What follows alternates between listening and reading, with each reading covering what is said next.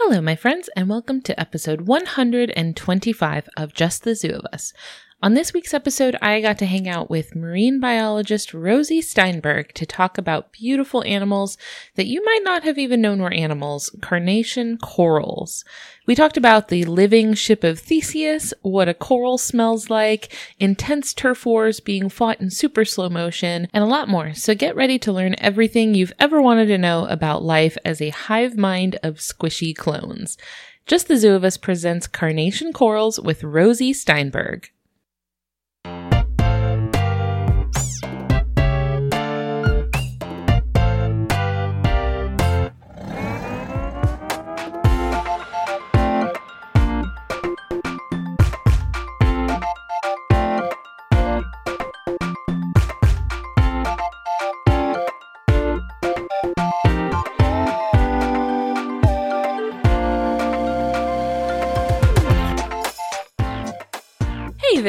Everybody. This is Ellen Weatherford, and I'm here again with Just the Zoo of Us. This is your favorite animal review podcast.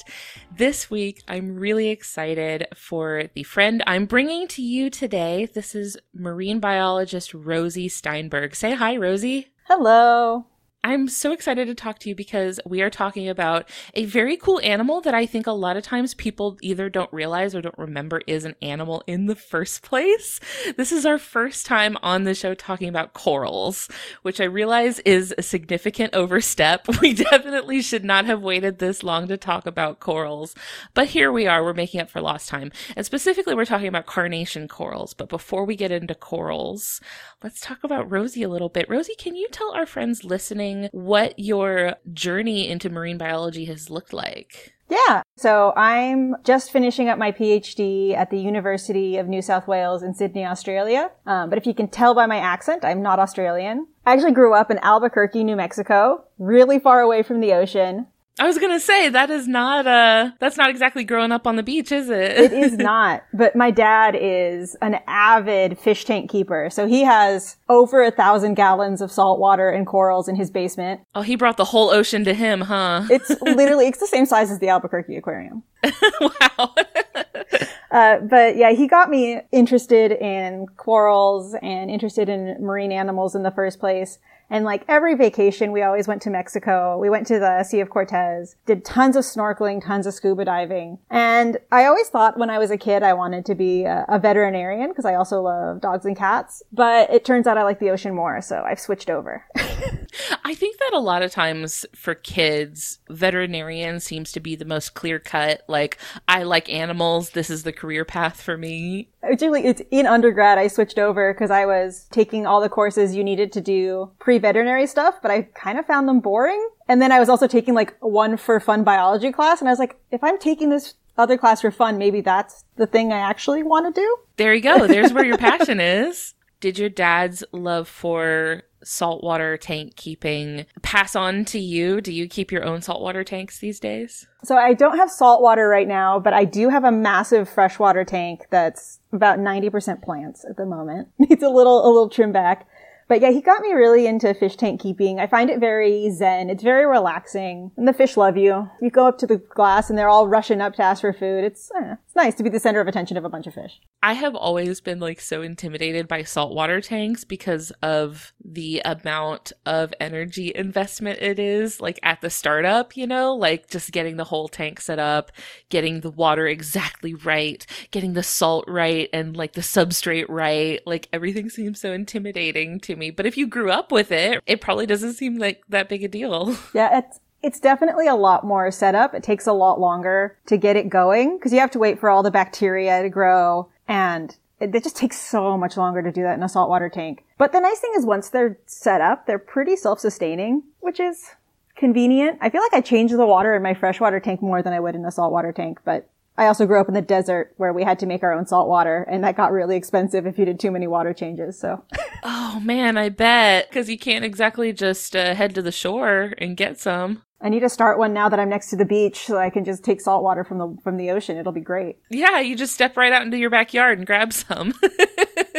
Do you keep corals in a saltwater tank or is that too small of an environment for them? Oh no, corals are actually great to keep in saltwater tanks. They come in different difficulty levels, most corals have a symbiotic relationship with algae. Not most corals in general, but most corals that you would keep in an aquarium have a symbiotic relationship with algae. And in that relationship, the algae convert light into sugars that they actually give most of the sugars to the coral. Up to 95% of all the sugar they make goes to feed the coral. Wow. And the coral gives back to the algae by helping provide them with nutrients they need, like nitrogens and other fertilizers. Mm, so they're feeding each other. Yeah, so they're feeding each other. So all you have to do to grow them is have appropriate lighting, which can get expensive, but you can get really fancy ones that like change on timers and all this cool stuff. Oh, that's really cool. They can also eat, and there's some corals that don't have that algae and they have to only eat. And that gets to be a problem because they need usually very fine particulate. And you can imagine that just gets stuck into the filter and it makes a huge mess and it rots in the tank.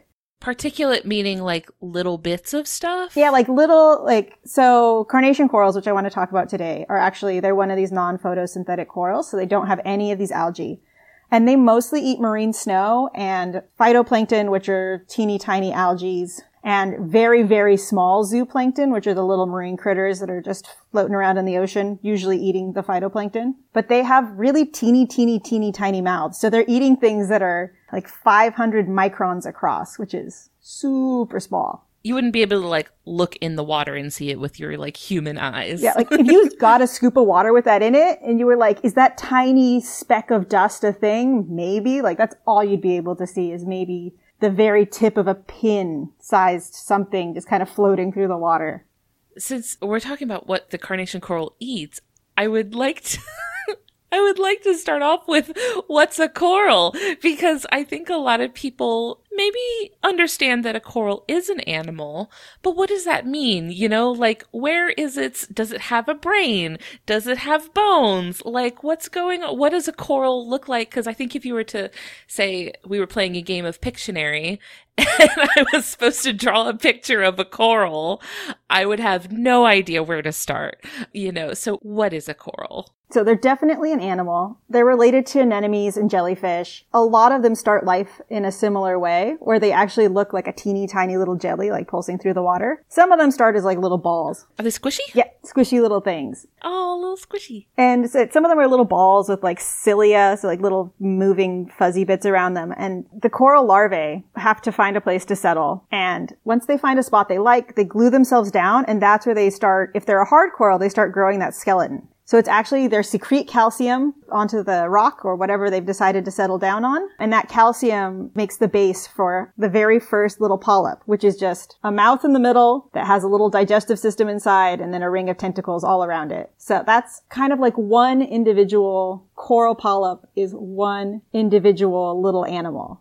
And from there, that one will clone itself and grow out. And then you have two little polyps, which start your colony most corals have multiple polyps. So they're actually like almost a colony of individual animals that all work together to make one giant super animal. It's like a Gundam, perhaps. Yes. where they all come together to form one cohesive. Is it considered like one organism at that point? Yeah, it's one organism. But it's like a collective organism. exactly. Like it's a, it's one animal made of many repeating parts, basically. Okay. I suppose not too far off from like how other animals are made up of like a collection of cells. Yeah, exactly. But like each cell is its own contained thing. Exactly.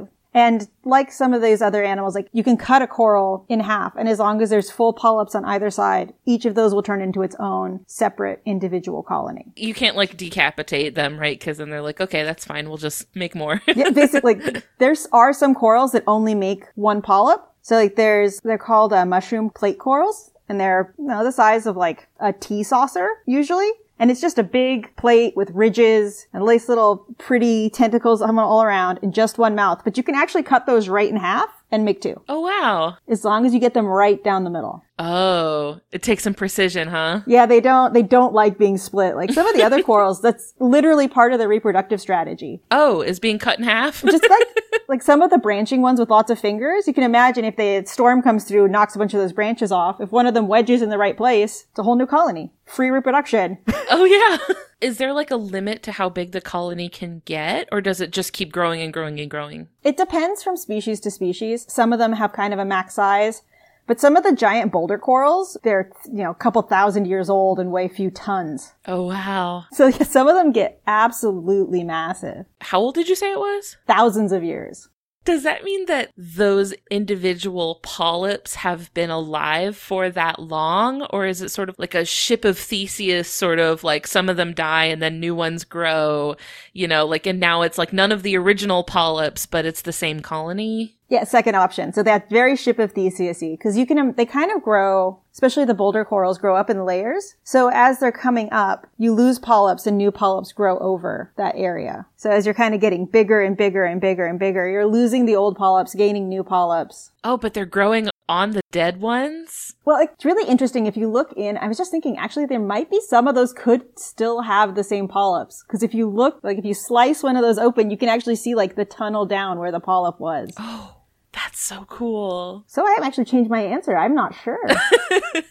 oh, I'm gonna have to look that up. That's really cool. That's so interesting. Wow, corals are up to a whole lot down there. Huh? They're so weird. They're absolutely the closest things we've got to aliens on this planet. They don't do anything that we expect. And so we've talked about some of these animals that are one animal that's made up of a ton of tiny animals. Like we've talked about sponges kind of make me Yeah. think of this. And especially when you said that like you can cut them in half and they regenerate, right? That reminds me a lot of sponges too. Are they related to sponges at all? they look a lot like sponges, like a lot, they make a lot of the same structures and they can provide a lot of the same ecological roles, which is really cool because they're not related at all. Just their own thing. yeah, they just they enjoy similar environments. Because of that, you kind of get similar growth forms because they're facing similar pressures. So, for these carnation corals that we're talking about, first of all, what is a carnation coral? Is this like a species of coral or like a bunch of different types of coral? So carnation corals are corals in the genus Dendronephthya, which is the worst word in the world to spell. Dendronephthya? It's got a PHTH in it. I was going to say that sounds like there's a lot of H's in there. Yeah, one of my study species is uh, Dendronephthya australis, which is the cauliflower soft coral. Cauliflower. They look like a giant Barbie pink cauliflower. Oh, that's adorable. It sounds fluffy, like cotton candy. They're super fluffy. They're really cool. You mentioned that it's a soft coral. What does that mean? Corals come in two main types, and I'm just saying main because there's definitely subcategories and other categories. These are just the big ones. So hard corals are what we generally think of when we think of like a coral reef. They're the ones that actually build up the reef structure and they make a calcium carbonate skeleton underneath themselves that they kind of grow on as a scaffolding. But soft corals don't make a solid skeleton like that. They actually have a tissue layer that's mostly collagen and that's what holds them together. So uh, I don't know if people make collagen supplements out of them yet, but I'm sure they will some point. Oh, so does this make them more squishy than the hard corals? So they're really quite squishy and soft corals can range in texture basically from like a stiff booger and they're very mucousy. so they're very slimy.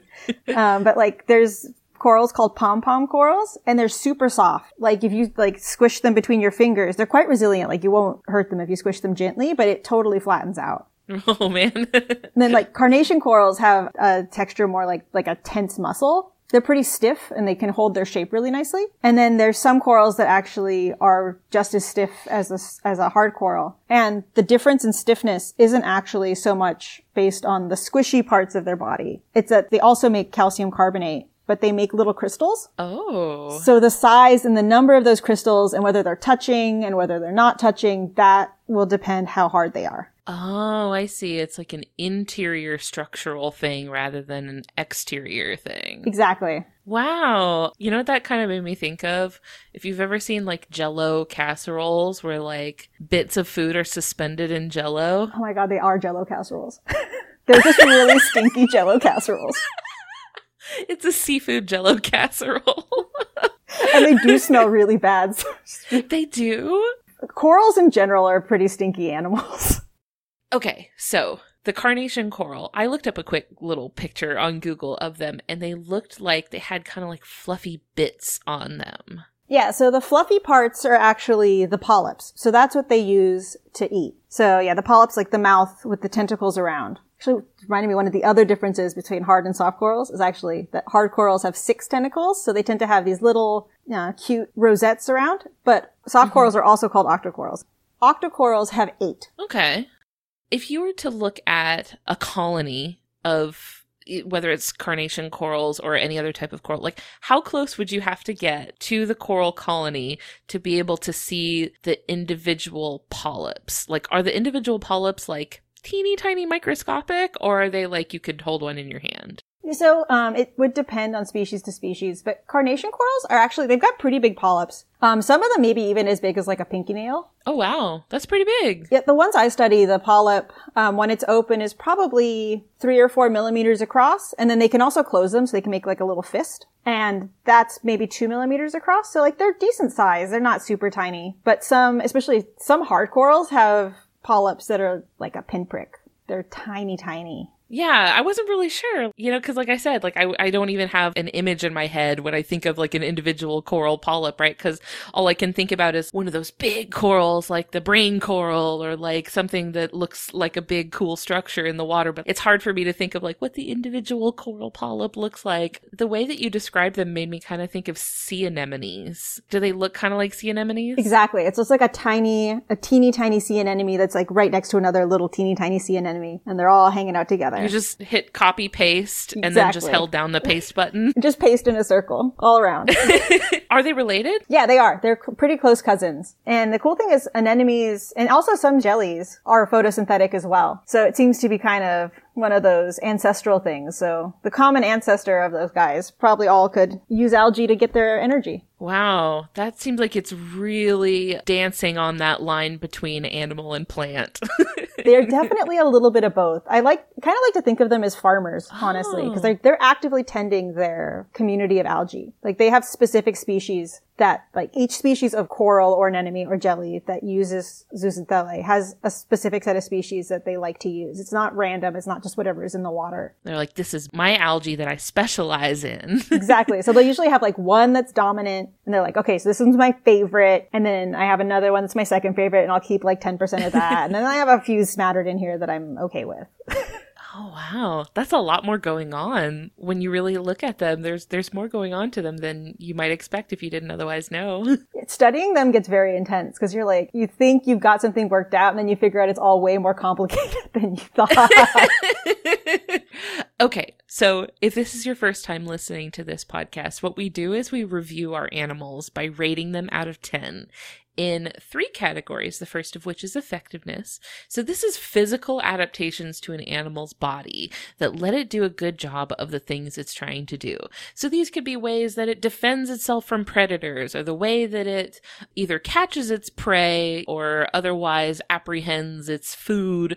Uh, what would you give carnation corals out of 10 for effectiveness? Well, seeing as how what they're trying to do is find a perfect place to hang out where they can get lots of food, eat that food, and not get eaten, I'm actually going to give them a 10 out of 10. because They Brilliant. do that all very well. That is interesting because, you know, from like the perspective of a human that doesn't know that much about them, it seems to me like they are literally just sitting there, right? Just sitting on, you know, their little spot that they've got for themselves, not otherwise doing anything. So give me like a tour of the carnation coral's body and like what is it doing? so it's got an attachment onto either a rock or like into some sand, depending on where that particular one lives. And it has these things called root-like processes. They look like tree roots and they use those to paste themselves on or in sand, hold themselves in, just like a plant would. Mm. This is a plant in disguise. basically.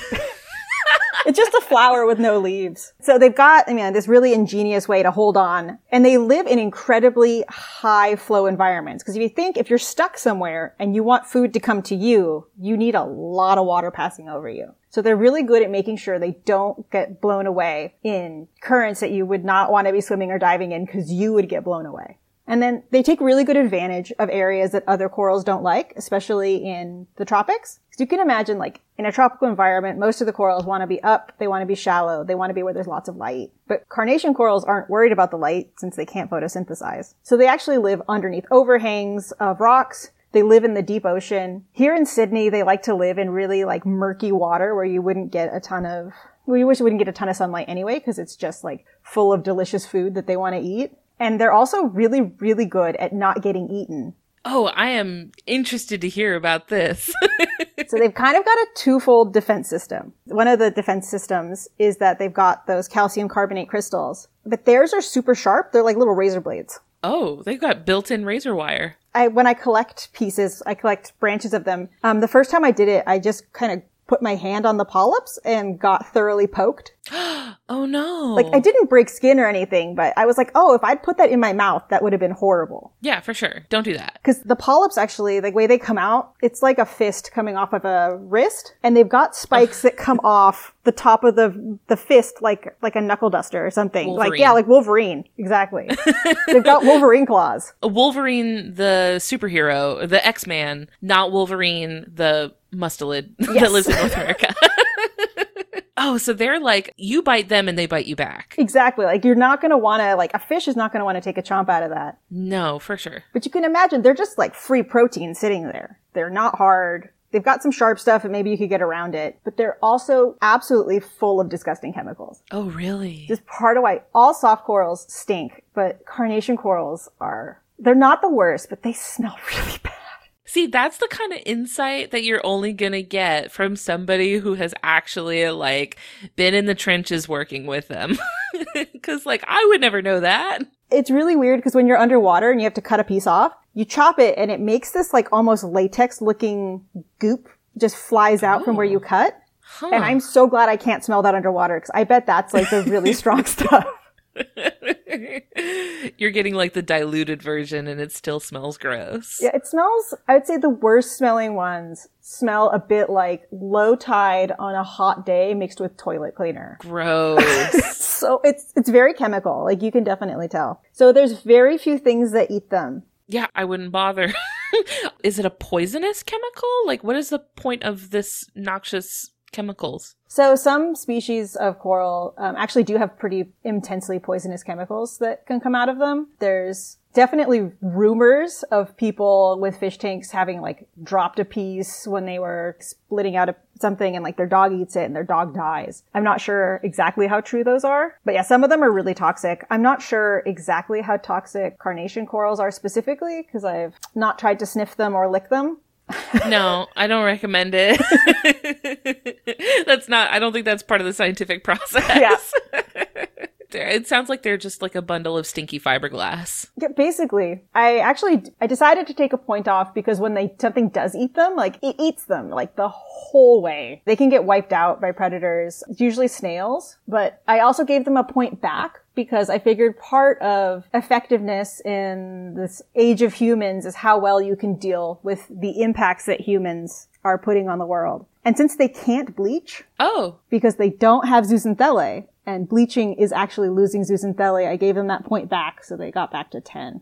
Okay. So it's maybe something they didn't do on purpose, but it's working out well for them. exactly. Like it's an accident, but I mean, humans are definitely impacting a lot of coral species, and these ones are at least missing that particular impact. Is there other ways that they are being impacted by human activity? Yeah, so the cauliflower soft coral that I study in New South Wales has had some pretty serious population declines, um, mostly in Port Stephens, which is in northern New South Wales, and it's beautiful, and I recommend that everyone go diving there at some point. If you like cuttlefish and octopus, it's perfect. Who doesn't? But there was a major sand shifting event that smothered a bunch of them because there they live in the sand. So they just got totally smothered. And that one, I'm not 100% sure if it was natural or not. I think it might have been. But one of the things that happened that was not good was that there was a mooring block for boats that was installed and they installed it in the wrong place right in the middle of one of these coral patches and it wiped oh, out basically a football field of coral.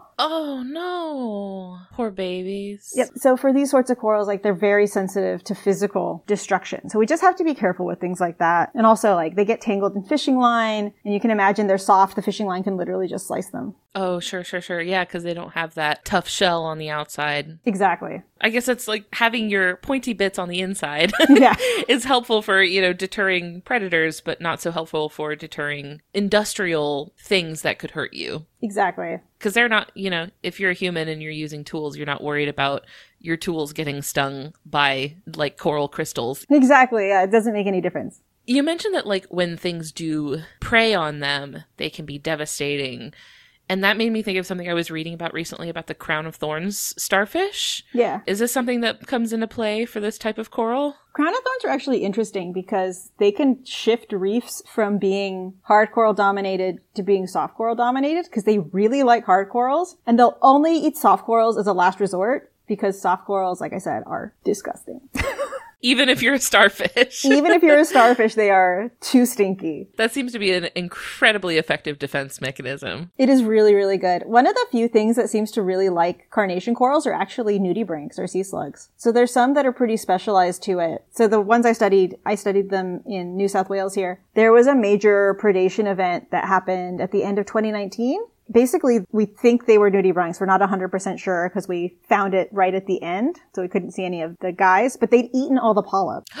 so the corals couldn't eat anymore. Oh no. So you can imagine that uh, did not end well for them. I feel like I've heard of a lot of nudibranchs that can eat like very hostile prey. Like prey they're definitely not supposed to be able to eat. They eat so much weird stuff. And they specialize on so there's ones that will like only eat one species of soft coral or only eat one species of jelly and it's like, wow, you are really uh, putting all your eggs in one basket.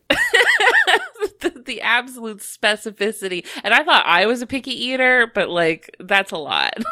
And the cool thing is, usually if they're on a coral, you actually usually can't see them very well because they're so well blended in. They just look like they're part of it oh, as they munch away. they're a spy. They're blending in with their prey. it's espionage. You mentioned that like one of their things that they're trying to do is like finding a good place to land. Oh yeah. say you are a baby carnation coral, you're one of those little larvae, and you're house hunting, you're trying to find a good spot to settle. What are the qualities that make a spot like a good spot? And how do you know? Because I'm trying to think like they don't. I, they don't have eyes, right? They don't have eyes or ears. How do they know like what's going on around them? So actually, I'm not sure how they know exactly. The thing is, we there's so little we know about, especially soft coral larvae at all. And for carnation corals, there's over 250 species of carnation corals, and I found one experiment looking at larvae and how they move in one species. And they basically, so some corals make a floating larvae that like floats out into the ocean, finds a nice place to go. These guys make a really big, chunky sinking larvae that swims really strongly. Okay, it's like actively swimming. It's not just floating. So they've, they've covered in cilia. So they've got these little hairs. They can swim along. They can, so when they do find a place, which is what they're looking for is protected, but with lots of flow and lots of food. They prefer little light because you can imagine if you're not using the light, then the light is just going to grow algae on top of you. So you want to be protected. It might make it easier for predators to find you too. That too, yeah, for sure. So they're looking for a really nice protected area. So they have that strong swimming abilities. They can actually just like scoot around on the bottom. They can go up into an overhang and they can glue themselves up and get themselves into like that perfect spot. And I think that ability to have just that big, chunky, hefty larva that can have like a really strong ability to move around is really impressive. Yeah, that is really cool. Because when you were describing the larva, I was thinking of something maybe like a little bit more flimsy than that, you know? Yeah, they're definitely like, even for a coral, they're a weird one. Hey there, we're going to take a quick break to hear from a couple of the other shows on the Maximum Fun Network. When we get back, we're going to talk ingenuity and aesthetics for carnation corals, so stick around. Hi, I'm Annabelle Gurwitch. And I'm Laura House. And we're the hosts of Tiny Victories. My tiny victory is that I sewed that button back on the day after it broke. We talk about that little thing that you did that's a big deal to you, but nobody else cares. Did you get that Guggenheim Genius Award? We don't want to hear from you. We want little bitty tiny victories. My tiny victory is a tattoo that I added onto this past weekend. Let's talk about it. My victory is that I'm one year cancer free. But my tiny victory is that I took all of the cushions off the couch, pounded them out, put them back, and it looks so great. So if you're like us and you want to celebrate the tiny achievements of ordinary people, listen to Tiny Victories. It's on every Monday on Maximum Fun. Are you feeling elevated levels of anxiety? Do you quake uncontrollably, even thinking about watching cable news? Do you have disturbing nightmares, only to realize it's 2 in the afternoon and you're up? If you've experienced one or more of these symptoms, you may have FNO news overload. Fortunately, there's treatment. Hi, I'm Dave Holmes, host of Troubled Waters. Troubled Waters helps fight FNO. That's because Troubled Waters stimulates your joy zone. On Troubled Waters, two comedians will battle one another for pop culture supremacy. So join me, Dave Holmes, for two, two, two doses of Troubled Waters a month. The cure for your news overload. Available on MaximumFun.org or wherever you get your podcasts. The next category that we rate our animals on is ingenuity, which are behaviors. This is just like things the animal is doing to solve the problems it's facing. What would you give carnation corals out of 10 for ingenuity? So this is definitely not their strong point. Giving them a four out of 10. That is generous. I'm being very nice. Yeah, do they have a brain? They do not. As far as I know, they don't even have any nerves. I've looked inside them. There's nothing like that in there. So nerves being like anything that's like sending signals to any sort of like nervous system, right? That's like detecting like, oh, we have to respond to this input over here. Exactly. But even with that said, like they do have behaviors. One of the things they do that I think is really neat, but I'm not going to give them extra points for it because it is something that every soft coral does is they can inflate and deflate their bodies with water. So like if you think of it, like the corals are shaped kind of like a tree. So if you cut the trunk of the tree and you looked inside, like a tree, you'd see rings. Inside a soft coral, you'd see a honeycomb. Oh. And that honeycomb is full of empty spaces where they can move water throughout their whole body. Okay. And so they can release that water and shrink down, or they can suck in water and they can actually expand up to 10 times their original size. Wow. So they can get really big or just shrink down into the tiniest little ball. Oh, that's interesting. Why would they want to do that? What what advantage does that offer? One, it helps you get away from stuff. So if that's, if you can't move, right? But if something touches you, you can pull away from it. Oh, I see, I see. But they're not, you know, they don't have a muscle. They can't literally move their arm away. They can just release the water and shrink it back. But it also, if you can imagine, it condenses all those little calcium spikes. So instead of those calcium spikes being, you know, few and far between when it's inflated, you deflate and they're all right next to each other and you've got a much stronger little defense shield. I see. Okay, this is kind of like a defensive posture then. Yeah, it's partially defensive posture, but it's also just part of their daily cycle. So the cauliflower soft coral lives in really strong tidal environments. So as the tide comes in, like in the middle of the tide, there's tons of water moving over them. As the tide goes out, there's tons of water moving over them. But right at high tide or right at low tide, the water's still. And as you can imagine, it probably takes some energy to keep themselves inflated because they have to actively be pumping water in. So when the tide is, you know, at the top or bottom and the water's still, they just let themselves deflate and save that energy. What is the benefit to being inflated then? Because that's actually how they extend their polyps. Oh, okay. So it's like the full, this vascular system goes right from the base all the way to the tips of the polyps. So that's how you get your polyps like nice and big and happy to catch stuff. Oh, sure. It's like holding out like catcher's mitts. Exactly. This is like increasing the surface area, right? Like more chances for things to get caught in there. Exactly. And they need to eat a lot. So it's very important that they get a lot of food in there. You mentioned that they're eating like little bits of like marine snow, which we talked about in our vampire squid episode. It's like ocean poop. Yep. it's like poop and dead stuff, you know, uh, or like little little plankton and things that's floating by. So are they like like a spider how they would catch it and then eat it or are they just like directly eating it right out of the water So they do catch it, but they're not so spidery. It's, it's not like they're actively having to go and hunt it once they catch it. It's just like if you had a mouth in the middle of your hand and, you know, got a french fry stuck to your finger, you could just close your hand and stick it in your mouth. So they just kind of travel it down into the mouth. okay cool i feel like i may have seen a video of i don't know if it was coral or if it was an anemone but i feel like i've seen a video of something doing that where it kind of like folded its little tentacles like in towards the mouth Yeah, exactly. So they can really pull all that in. And there's honestly, you can go down a YouTube rabbit hole of watching corals eat because people have really cool videos of that. Okay, so as the colony of coral is growing, is there any sort of conditions that their growth is responding to? So, like, I'm thinking of how, like, plants might grow towards a light source, or plants might grow towards something that is beneficial to them. Uh, do corals do this in any way where they're like, oh, this thing I need is in that direction, so the colony grows in a certain direction? Or is it just kind of like a free for all? Carnation corals seem to basically just grow up, or if they're on an overhang, down. Oh. So they don't have as much of that response, but photosynthetic corals, so like some of the most famous corals are like staghorn corals, and they'll definitely grow towards the light. Like in a fish tank, you have to be really careful where you put stuff, or you'll end up with really lopsided reefs. So they kind of they're kind of on a mission, huh? They're Exactly. like, oh yeah, we got to grow in that direction, and that's kind of the best you can do because you can't just get up and walk.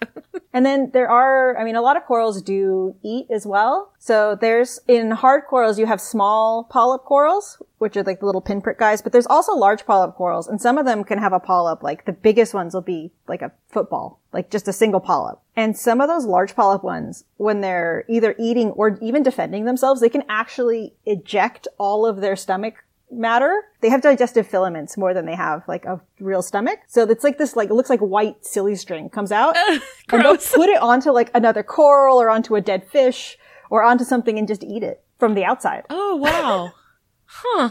Wow, that seems rude. and it's a, also a huge pain in a fish tank because I've had corals eat each other after living next to each other for years. And you're just like, but Oh. why did you decide to eat him now?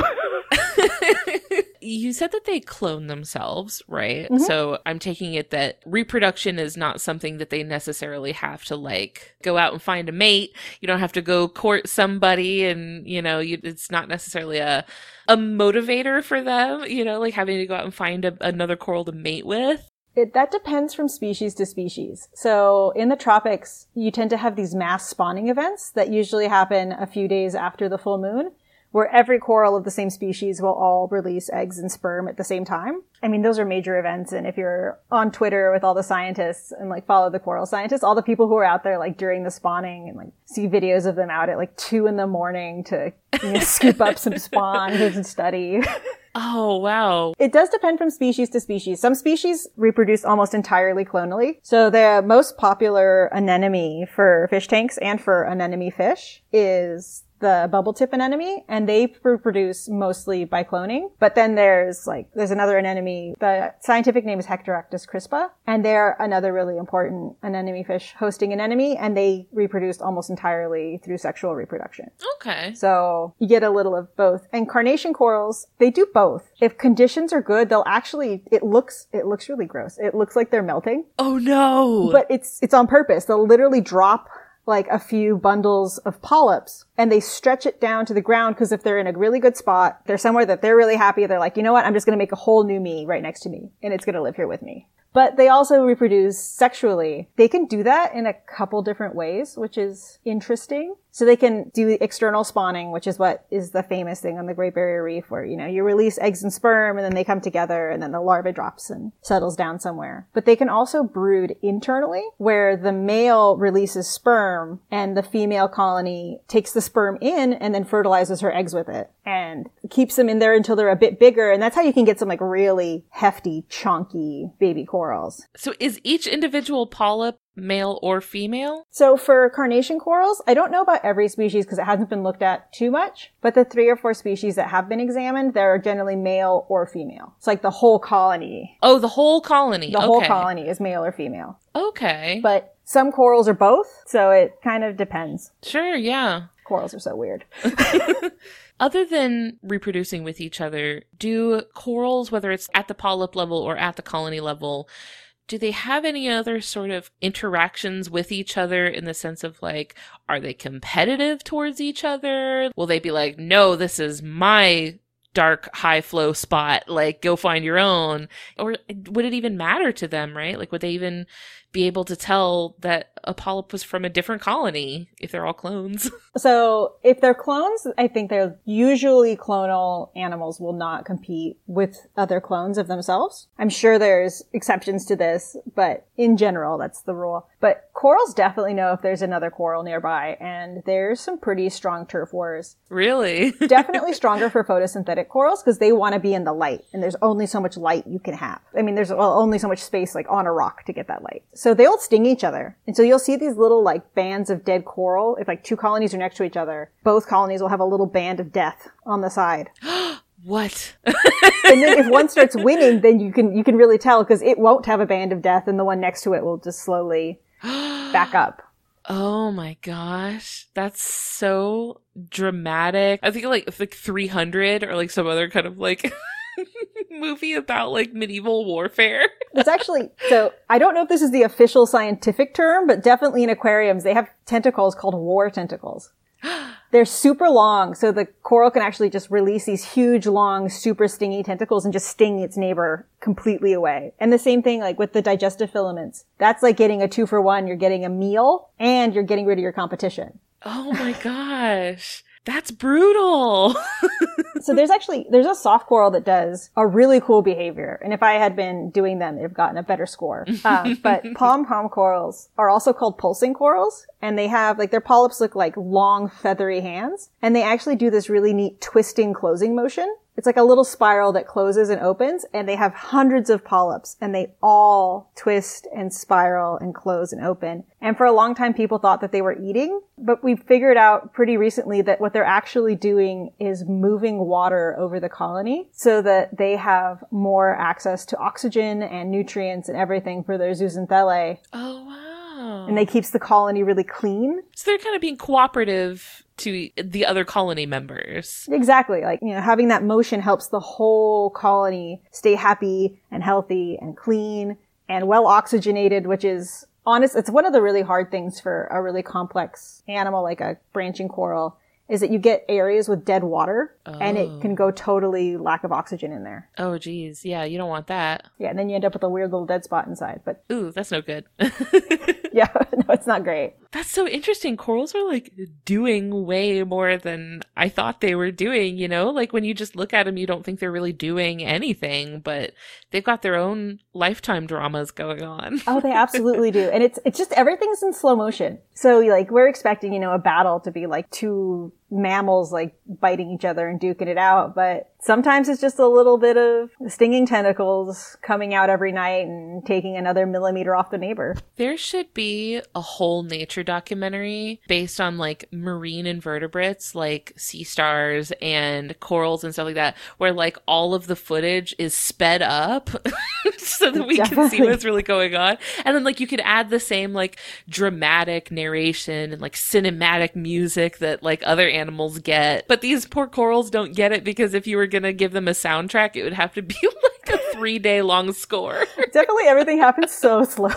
They're living on their own time. So, if we were to, you know, speed them up and get to see them living on their scale of time, I guess, we would see that they're much more engaged and interactive than they look from our perspective. But when you're just looking at them, like a picture of them, or you're just looking at them in a tank or something like that, they're nice to look at. And I want to kind of just like gush over how nice they are to look at. So our final category that we rate our animals on is aesthetics, which is self-explanatory. It is literally just how nice is this animal to look at. So what do you give carnation corals for aesthetics? Look, if I could give them more than a 10, I would give them like a 15. they are, in my opinion, carnation corals are the most beautiful corals. And basically every group of corals is gorgeous. So they are just outrageously beautiful. It looks like I'm seeing a lot of like reds and and pinks and stuff like that? Are they do they all kind of have that like red and pink color? They come in basically every color of the rainbow. The most common color would be magenta, probably.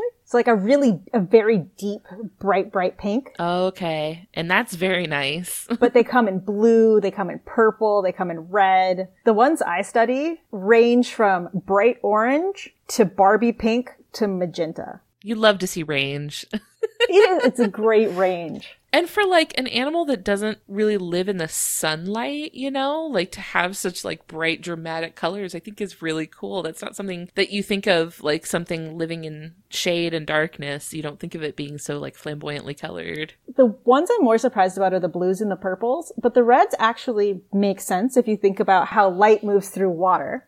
So as the light comes into the water, you lose reds first. And so red doesn't actually show up at the depths most of these live at. So when I'm looking for my cauliflower soft corals, they actually look yellow and not like a nice yellow, like a creamy, like just like sandy yellow. Okay, so they're blending in in the right context. Exactly. But then you shine a flashlight on them and you're like, oh, that's pink. Wow. That's interesting. So, like, that pigment just does not show as red in the water where they live. Exactly. But even when they just kind of look like a muddy yellow, they still look really cool because the shapes they have are amazing. They kind of have these fractal patterns um, Yes, they that do. come around. Yeah, they do look like if you zoomed in on them, they would look like um I mean, I don't want to say broccoli trees because that doesn't It's about right though. sound that beautiful, but that's the shape I'm getting at, you know? Yeah, they do look like little branching fractals that is just, it's really mesmerizing, I feel like, to me. I feel like I could look at them all day. And it's actually really cool when you get like closer because each one of those little branches is the right size for a different kind of animal to live inside. Really? So if you're looking, you're like, oh, that like, in the big branches, like, oh, I see a big crab, and then you like look a little further, and you're like, oh, this little branch just has a tiny shrimp in it. oh, just a little treat. yeah, exactly. That kind of made me think of like looking at ornaments on a Christmas tree. Like you look in in all the branches, there's little treasures. exactly. And they're definitely full of all sorts of stuff, which is really neat. yeah, like little critters that hunker down in the coral. Yeah, exactly. So I, one of my projects was looking at what was living inside the corals. So there's tons of little teeny tiny shrimps and crabs, and most of them are either pink or have pink accents so that they blend in. Very clever. So it's just like a little, like you have like a, just a tray of pink crabs and shrimps. Oh, it's a built-in matching accessory. But one of my favorites is there's an egg cowrie, which is a little snail, like just under an inch long. And the shell is pink, but what they do is they actually have a mantle of their foot that comes up all the way around the top of the shell. And it's purple and pink and spiky. Whoa. So it looks like part of the coral. They blend in best on the darker corals. So the darker corals have kind of like a purple or like a pink base with purple polyps. And the lighter ones are like a pink base with pink polyps or all orange. And so they really like stick out like a sore thumb on those. But when you see them on the dark ones, they're perfectly blended. Their look has been stolen. Exactly. and I, I kind of thought they might eat them. Um, but so far people have looked at um, some evidence that doesn't seem like they do, but they definitely lay eggs on them. Oh. So that's really like we were watching them do it. It was really neat. Yeah, I suppose if you've got something that is so like well built for camouflaging itself, but also for you know being unappetizing to predators, right? That would probably be a pretty safe spot to lay your eggs, right? Like if you're like, okay, well, this is something that's not at a very high risk of getting eaten by very many predators. Like this might be a good spot to to leave your little babies. Exactly. And if you blend in perfectly on top of it, no one's going to want to eat you either. They are mooching off of the success of the coral. Absolutely. the coral put in so much hard work to make itself so well adapted to not getting eaten and then all these clowns come along that are just trying to piggyback off of the coral's hard work but they're just as pretty, so I'm going to forget them. as long as you fit in with the aesthetic then uh, you you have a place in this ecosystem And I, I think it's especially interesting because nothing else in that habitat looks anything like that. So I don't even like, I don't know if they can move between them or not. Like, I have no idea how that would work because they would stick out anywhere else they went. They would stick out entirely. True, that is a narrow window of time you Yeah. have, like to get from one to the other. Like if something catches you on route, you're done. Exactly. It's really like, but they might just look like a little baby colony and things are like, oh no, thank you. Oh, that's true. Yeah, if you're like, because if the colony can come in all sorts of different shapes and sizes, you know, then it would be maybe like the pattern is the thing that sets it apart. Like maybe the pattern is the identifying feature that things are like, oh, nope, that's a no no. And the corals, when they do breed, like the babies are tiny. The smallest one I found was like the size of like the last pinky knuckle. Oh, Super teeny tiny. Oh, I'm gonna keep an eye out for them if I ever make my way down to uh down to those oceans. for sure, Definitely. gonna see if I can spot one. They're so pretty. They're so, so pretty down there. I don't know if we have this, these types of corals where I live. I live in Florida, like right off the Atlantic coast. So I honestly, if I'm being honest with you, I do not know what kind of corals we have here. I would guess that if there's not this particular like group of corals, there will definitely be some crazy colored non-photosynthetic corals because they're literally everywhere. next time I'm out in a in an area where I would find corals, I will certainly keep my eyes peeled because I feel like I have a much better appreciation for them now. Now that I kind of have an idea of what they're all about, you know, they don't look like just a lump to me. you know, now I now I get it. You know, I get what the coral life is all about. So uh, I feel like next time I see them, I'll have a much deeper appreciation for them. Before we get wrapped up for today, I would love it if you could let our friends listening know what kind of work you're involved with right now that you want people to know about. If there's any projects you have going on that you want people to know about, or where people can keep up with your work. Yeah, so I'm very active on Twitter. Um, you can find me at Rosie Riots. Uh, that's R-O-S-I-E, not with a Y. Uh, I just handed in my PhD thesis. Uh, I'm waiting for corrections back. So finger, I want everyone to cross their fingers that the reviewers are nice. Thank you. Everyone just send all of your strongest positive energy. Right now, I'm just kind of chilling out, looking for a postdoc somewhere, but definitely, um, if you're a coral researcher out there, keep uh, an eye out on your Google Scholar for my name. I've got a really cool paper coming out soon. I'm very excited about that. Yeah, that's awesome. I'm going to have to keep an eye out. Congratulations, by the way. Thank you. On handing in your thesis. That's a big uh, milestone. it's a big milestone and it's exhausting. I basically slept for two weeks. It was very needed. you deserve all of the rest. Thank you. But yeah, every I feel like everybody listening should definitely go follow you, keep up with the coral work, learn some new stuff about corals, but also make a cool new Twitter friend because uh, you're a delightful follow. Big, strong endorse. Thank you. Do my best. Thank you so much for your time and your knowledge. It has been an absolute delight. I've learned so much about corals. I really started with a blank slate here.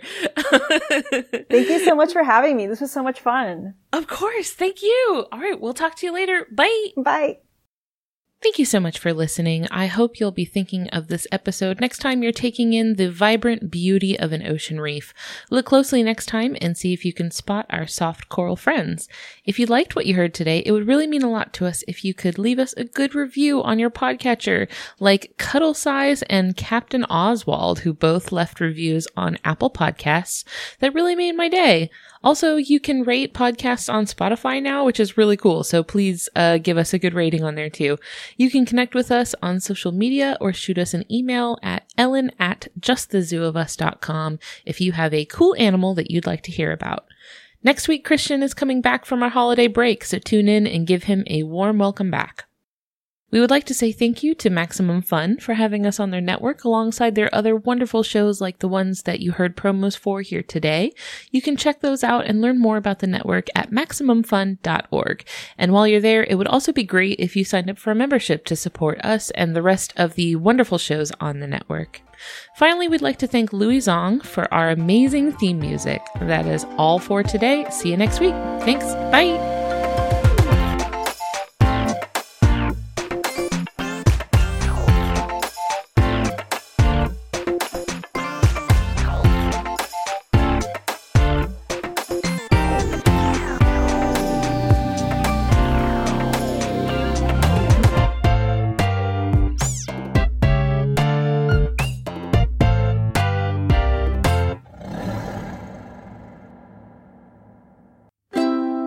MaximumFun.org. Comedy and culture. Artist owned. Audience supported.